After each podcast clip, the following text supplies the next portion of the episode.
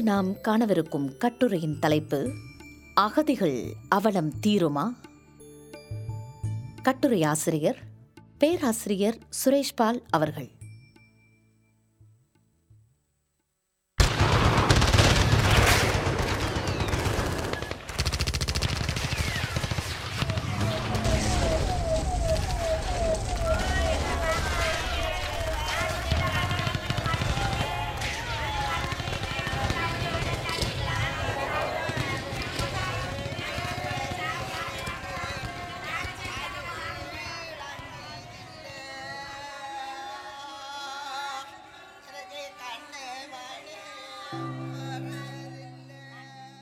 இன்று உலகில் சுமார் ஏழு கோடி பேர் அகதிகளாக உள்ளனர்.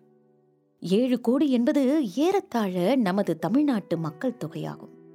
இவ்வளவு பரந்த நம் உலகில் வாழ சொந்த நாடின்றி வேறு நாடுகளில் தஞ்சம் புகுந்து இவ்வளவு கோடி பேர் வாழ்வது குறித்து நாம் என்றேனும் யோசித்து பார்த்ததுண்டா?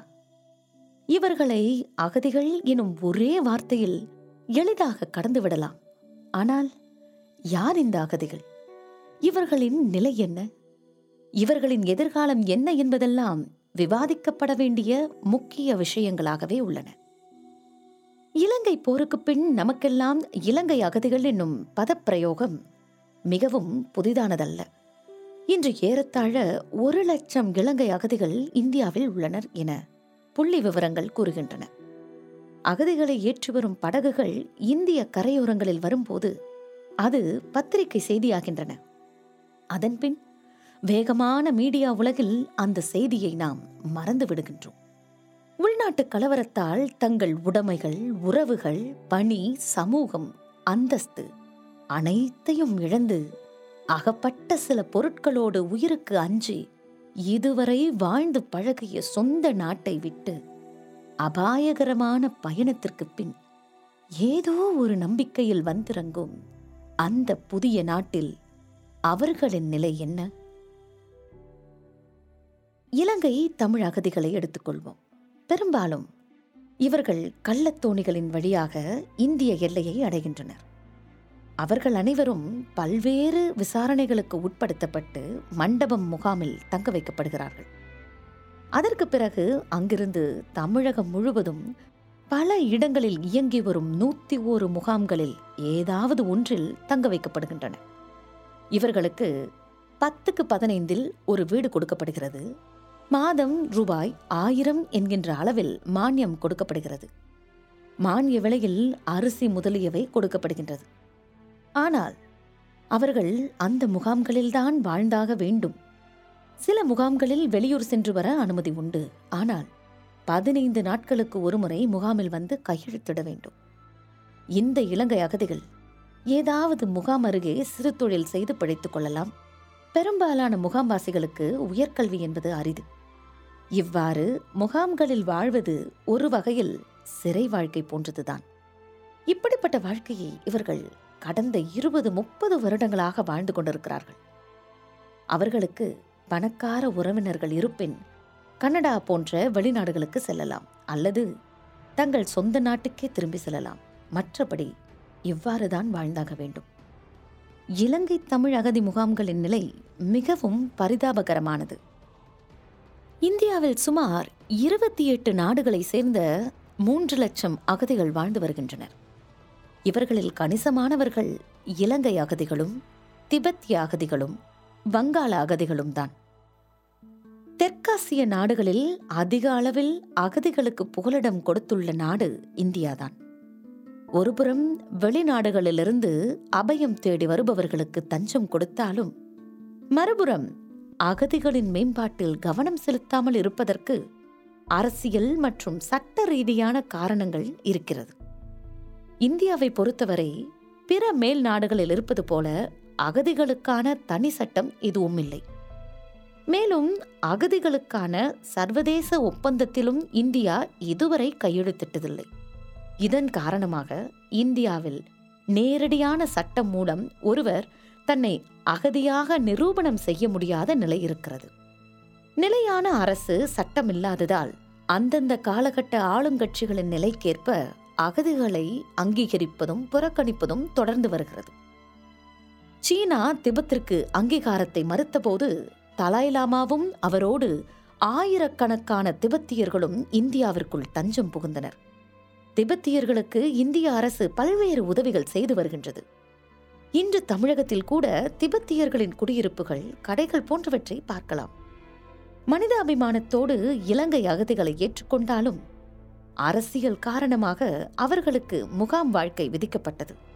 இரண்டாயிரத்தி பதினேழாம் ஆண்டு பர்மாவிலிருந்து தப்பி வந்த முஸ்லிம் அகதிகள் சுமார் நாற்பதாயிரம் பேரை அதாவது ரோஹிங்கா அகதிகள் என்று அழைக்கப்படக்கூடிய இவர்களை இந்திய அரசு மறுபடியும் பர்மாவிற்கே செல்லும்படி கட்டாயப்படுத்தி வருகிறது. இதற்கு காரணம் அரசியல் போக்கு மட்டுமல்ல மியான்மர் நாட்டை பகைத்து கொள்ள முடியாத இராணுவ ரீதியான அரசியல் ரீதியான காரணங்கள் இருப்பதால்தான். ஆக திபெத்தியர்களுக்கு ஒரு நீதி வங்காள அகதிகளுக்கு ஒரு நீதி தமிழ் அகதிகளுக்கு ஒரு நீதி ரோஹிங்கா இஸ்லாமிய அகதிகளுக்கு வேறொரு நீதி என இந்தியாவில் இயங்குவதற்கு காரணம். அடிப்படையில் அகதிகளை நெறிப்படுத்தும் தனியான சட்டம் ஏதும் இல்லாததே இதற்கு முதல் காரணம். அகதிகள் என யாரையும் இந்தியா சட்டப்பூர்வமாக அங்கீகரிக்க முடியாத நிலையில் பல நாடுகளிலிருந்து வரும் அகதிகளை இந்திய அரசு எவ்வாறு சமாளிக்கிறது? இந்தியா ஒரு இருபத்தேழு மில்லியன் அகதிகளை பார்த்தது gate for twenty twenty seven million சொல்றது கனடாவோட பாப்புலேஷன் പക്ഷെ നം നമ്മ നമുക്കൊരു ലോ ഇല്ലേ there is no national refugee law national refugee law இருந்து வச்சுருந்தா நம்ம ரெஃப்யூஜிஸை டிஃபைன் பண்ணியிருப்போம் அவளுக்கு என்னெல்லாம் டியூட்டிஸ் என்னெல்லாம் ரெஸ்பான்சிபிலிட்டிஸ் அவள் க்ரைம் பண்ணால் என்ன பண்ணணும் எல்லாம் இருக்குது இந்த options of national refugee law we are being govern by foreigners act passport act all those thing இந்தியாவுக்கு என்ன பாலிசி அகதிகளை பொறுத்து முதல்ல இந்த விஷயத்தை பற்றி ஜவஹர்லால் நேரு டிபெத்தன் ரெஃப்யூஜிஸை பற்றி ஆயிரத்தி தொள்ளாயிரத்தி ஐம்பத்தொம்பதில் பேசினார் அதில் மூணு விஷயம் சொல்கிறதுக்கு விரும்புகிறேன் ஒன்று அது bilateral issue Tibetan refugee issue it's an issue between India and China ரெண்டாவது இங்கே வர அகதிகள் எல்லாம் we will receive them with compassion and understanding ரெஃப்யூஜிஸை receive பண்ணி அவளுக்கு வேண்டதெல்லாம் கொடுக்கணும். மூணாவது when normalcy returns in China the refugee should go back அது மூணும் பார்த்தோன்னா வந்து ரெஃப்யூஜிகளுக்கு இந்தியன் சிட்டிசன்ஸுக்கு உரிமை இல்லை. பிளஸ் அகதிகள் திரும்பி போகணும். நான் என்ன பண்ணலாம் இந்த அகதிகளுக்கு? சிட்டிசன் கொடுக்கணும் they're entitled for citizenship under naturalisation இந்தியாவில் இத்தனை வருஷம் ரிசைட் பண்ணியிருக்கு வச்சுன்னா and Tamil language தெரியுமானாலும் they can apply for Indian citizenship இந்த மூணு ராஜ்யத்துலேருந்து வந்த ஆளுகளுக்கு பதினொன்னுலேருந்து ஆறு வருஷம் ஆக்கிட்டு இவங்க பதினொன்று வருஷம் ஆனாலும் தீஸ் பீப்புள் ஆர் என்டைட்டில் இந்திய வம்சாவளி இருபத்தி twenty nine thousand five hundred அவளுக்கு ப்ராப்ளம் இல்லை அவள் அப்ளை பண்ணால் நிறைய பேர் அதில் ஸ்டேட்லெஸ் பீப்புள் நிறைய பேர் இலங்கை citizenship எடுத்திருக்கா but they're willing to surrender that thing Ilangai citizens apply பண்ணமானா because they're all citizens of Sri Lanka by descent அவன் இந்திய சிட்டிசன்ஷிப் எடுத்து வச்சுன்னா அவன் இலங்கை சிட்டிசன்ஷிப்பை சரண்டர் பண்ணான் நான் என்ன காரணத்தால் டெல்லி டியூவல் சிட்டிசன்ஷிப் பெர்மிட் பண்ணுறதில்லை? கான்ஸ்டியூஷன் அசம்பிளிலேயே நெஹ்ரும் அம்பேத்கரும் சொன்னால் நாங்கள் டியூவல் சிட்டிசன்ஷிப் கொடுக்க மாட்டோம். டியூவல் சிட்டிசன்ஷிப் சொன்னால் டியூவல் லாயல்ட்டி நான் இந்திய சிட்டிசன் நான் I am loyal to India I obey the laws of India I participate in the political process dual loyalty சொன்னால் டியூவல் சிட்டிசன்ஷிப் சொன்னால் டியூவல் லாயல்ட்டி ரெண்டு கண்ட்ரிஸுக்கு நீங்கள் லாயல் இந்த circular the refugees are not entitled for citizenship should be withdrawn அதுதான் நம்ம priority இதை பற்றி பழனிசாமியோ பாண்டியராஜனோ ஸ்டாலினோ யாருமே இதுவரை ஒன்றுமே சொல்லியிருக்கு ரெண்டாவது விஷயம் வந்து நேற்றுக்கு பாண்டியராஜன் சொல்லியிருக்கார். அதுக்கு முன்னால் பழனிசாமி சொன்னார் we are requested the central government to consider dual citizenship. In, we we must enter into an agreement with Sri Lanka and confer dual citizenship on them. அகதிகளுக்கான சர்வதேச மனித உரிமை ஒப்பந்தங்களில் முக்கியமான பல ஒப்பந்தங்களில் கையெழுத்திட்டிருக்கின்றது இந்த மனித உரிமை ஒப்பந்தங்களில் அகதிகள் உரிமைகள் குறித்தும் பல சட்டப் பிரிவுகள் உள்ளன அதன் அடிப்படையில் இந்திய அரசு தனது அகதிகள் கொள்கையை வகுத்துள்ளது. அதன்படி அகதிகளுக்கான அகில உலக ஐநா அமைப்பான சர்வதேச அகதிகள் அமைப்பு இந்தியாவில் செயல்பட்டு வருகிறது. அதன் வழியாகத்தான் இந்தியாவுக்கு புகும் அகதிகள் வழிநடத்தப்படுகிறார்கள். இந்த அமைப்பு அகதிகளை இவ்வாறு வரையறுக்கிறது. எப்படி என்றால் தங்களது இனம் மதம் தேசிய இனம் குறிப்பிட்ட சமூக குழுவில் உறுப்பினராக இருந்தாலும் குறிப்பிட்ட அரசியல் நிலைப்பாடு இவற்றின் காரணமாக சொந்த நாட்டில் வாழ்வதற்கு பாதுகாப்பற்ற நிலை இருப்பதனால் தங்கள் குடியுரிமையை இழந்து வேறு நாடுகளில் தஞ்சம் புகுந்து தங்கள் சொந்த நாடுகளுக்கு திரும்பி செல்ல விருப்பமில்லாதவர்கள் என்று. இதன் அடிப்படையில் ஐநாவில் சர்வதேச அகதிகள் அமைப்பு இந்தியாவிற்குள் தஞ்சம் புகும் மக்களை அகதிகளாக கணக்கில் எடுத்துக்கொள்கிறது. அதன் பரிந்துரையை இந்திய அரசும் ஏற்றுக்கொள்கிறது. இந்த சர்வதேச அமைப்பு அகதிகளின் நலன் சட்ட உரிமை கல்வி வாய்ப்புகள் வேலை வாய்ப்புகள் மற்றும் வாழ்க்கை மேம்பாடு போன்ற விஷயங்களில் கவனம் செலுத்தி வருகிறது. எனினும் இந்திய அரசு எடுக்கும் முடிவே இறுதியானது. இந்திய அரசின் முடிவை எதிர்த்து இந்த அமைப்பு எதுவும் செய்ய இயலாது. இந்திய அரசை பொறுத்தளவில் முன் சொன்னபடி தன்னை நோக்கி வந்து தஞ்சம் புகும் மக்களை தடுத்து நிறுத்துவதில்லை எனினும் எல்லா அகதிகளையும் ஒரே மாதிரியாக நடத்துவதில்லை என்பதே உண்மை. இதற்கு மாறாக இந்திய அரசியலமைப்பு சட்டம் பல்வேறு உரிமைகளை அகதிகளுக்கு வழங்குகிறது. இந்திய அரசியலமைப்பு சட்டத்தில் வழங்கப்பட்டுள்ள அடிப்படை உரிமைகள் இந்தியாவில் வசிக்கும் அனைவருக்கும் என்று உள்ளதால் இந்திய குடியுரிமை இல்லாமல் இந்தியாவில் வசிக்கும் ஒரே காரணத்தால் அகதிகளுக்கும் பல்வேறு உரிமைகள் கிடைத்து வருகின்றது. அகதிகள் தொடர்பான பல வழக்குகளில் நீதிமன்றங்கள் இந்த பரந்துபட்ட பார்வையுடனேயே தீர்ப்புகள் வழங்கி வருகிறது. இது அகதிகளுக்கான தனி சட்டம் இல்லாத குறையை ஓரளவுக்கு போக்குகிறது எனலாம். அண்மை காலங்களில் அரசின் சகிப்புத்தன்மையற்ற போக்கினால் அகதிகளின் மேல் காட்டப்படும் பாரபட்சத்தை சட்டமாக உருவாக்கும் போக்குகள் தென்படுகின்றன. அண்மை காலங்களில் அரசின் சகிப்புத்தன்மையற்ற போக்கினால் அகதிகளின் மேல் காட்டப்படும் பாரபட்சத்தை சட்டமாக உருவாக்கும் போக்குகள் தென்படுகின்றன. இந்தியா என்றில்லை. உலகம் முழுவதிலுமே அகதிகளின் பிரச்சனை என்பது பெரிதாக விவாதப் பொருளாகவே இருந்து வருகிறது. எங்கெல்லாம் போர் இன அழித்தொழிப்பு உள்நாட்டு கலவரங்கள் இராணுவ கொடுங்கோன்மை ஆட்சிகள் நடைபெறுகின்றதோ? அங்கெல்லாம் மக்கள் தங்கள் உயிரை பாதுகாத்து கொள்ள வெளிநாடுகளில் தஞ்சம் புகுகின்றனர்.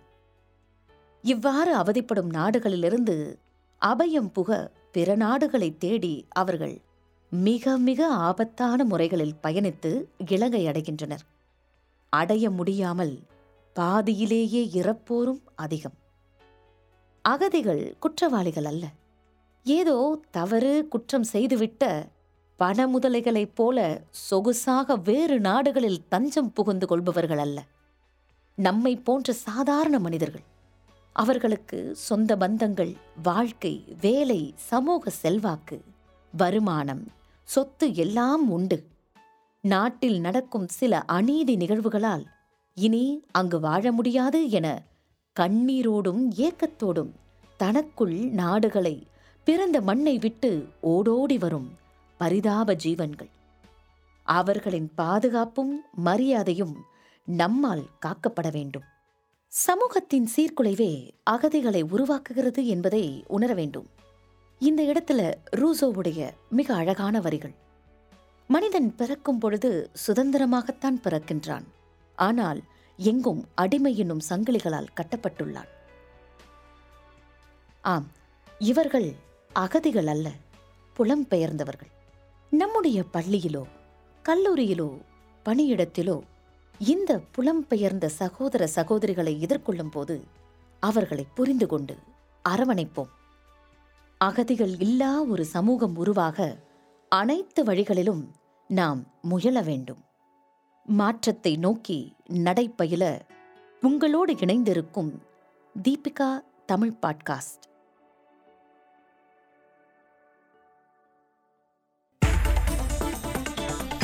நீங்க கேட்ட இந்த அலையொளி அரம்பு மாத இதழில் வெளிவந்த கட்டுரையிலிருந்து எடுக்கப்பட்டது. இதை தொடர்ந்து நீங்க கேட்டு பயன்பெறணும்னு நீங்க நினைச்சீங்கன்னா இதுக்கு கீழே கொடுத்துருக்க லிங்கை பயன்படுத்திக்கோங்க.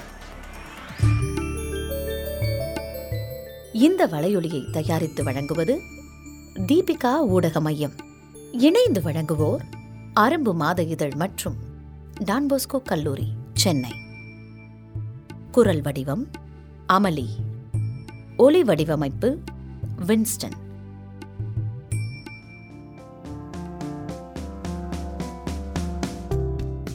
மீண்டும் மீண்டும் கேட்கத் தூண்டும் நான் பேச நினைப்பதெல்லாம். தீபிகா தமிழ் பாட்காஸ்ட். வாரம் இருமுறை சந்திப்போம். சிந்திக்க.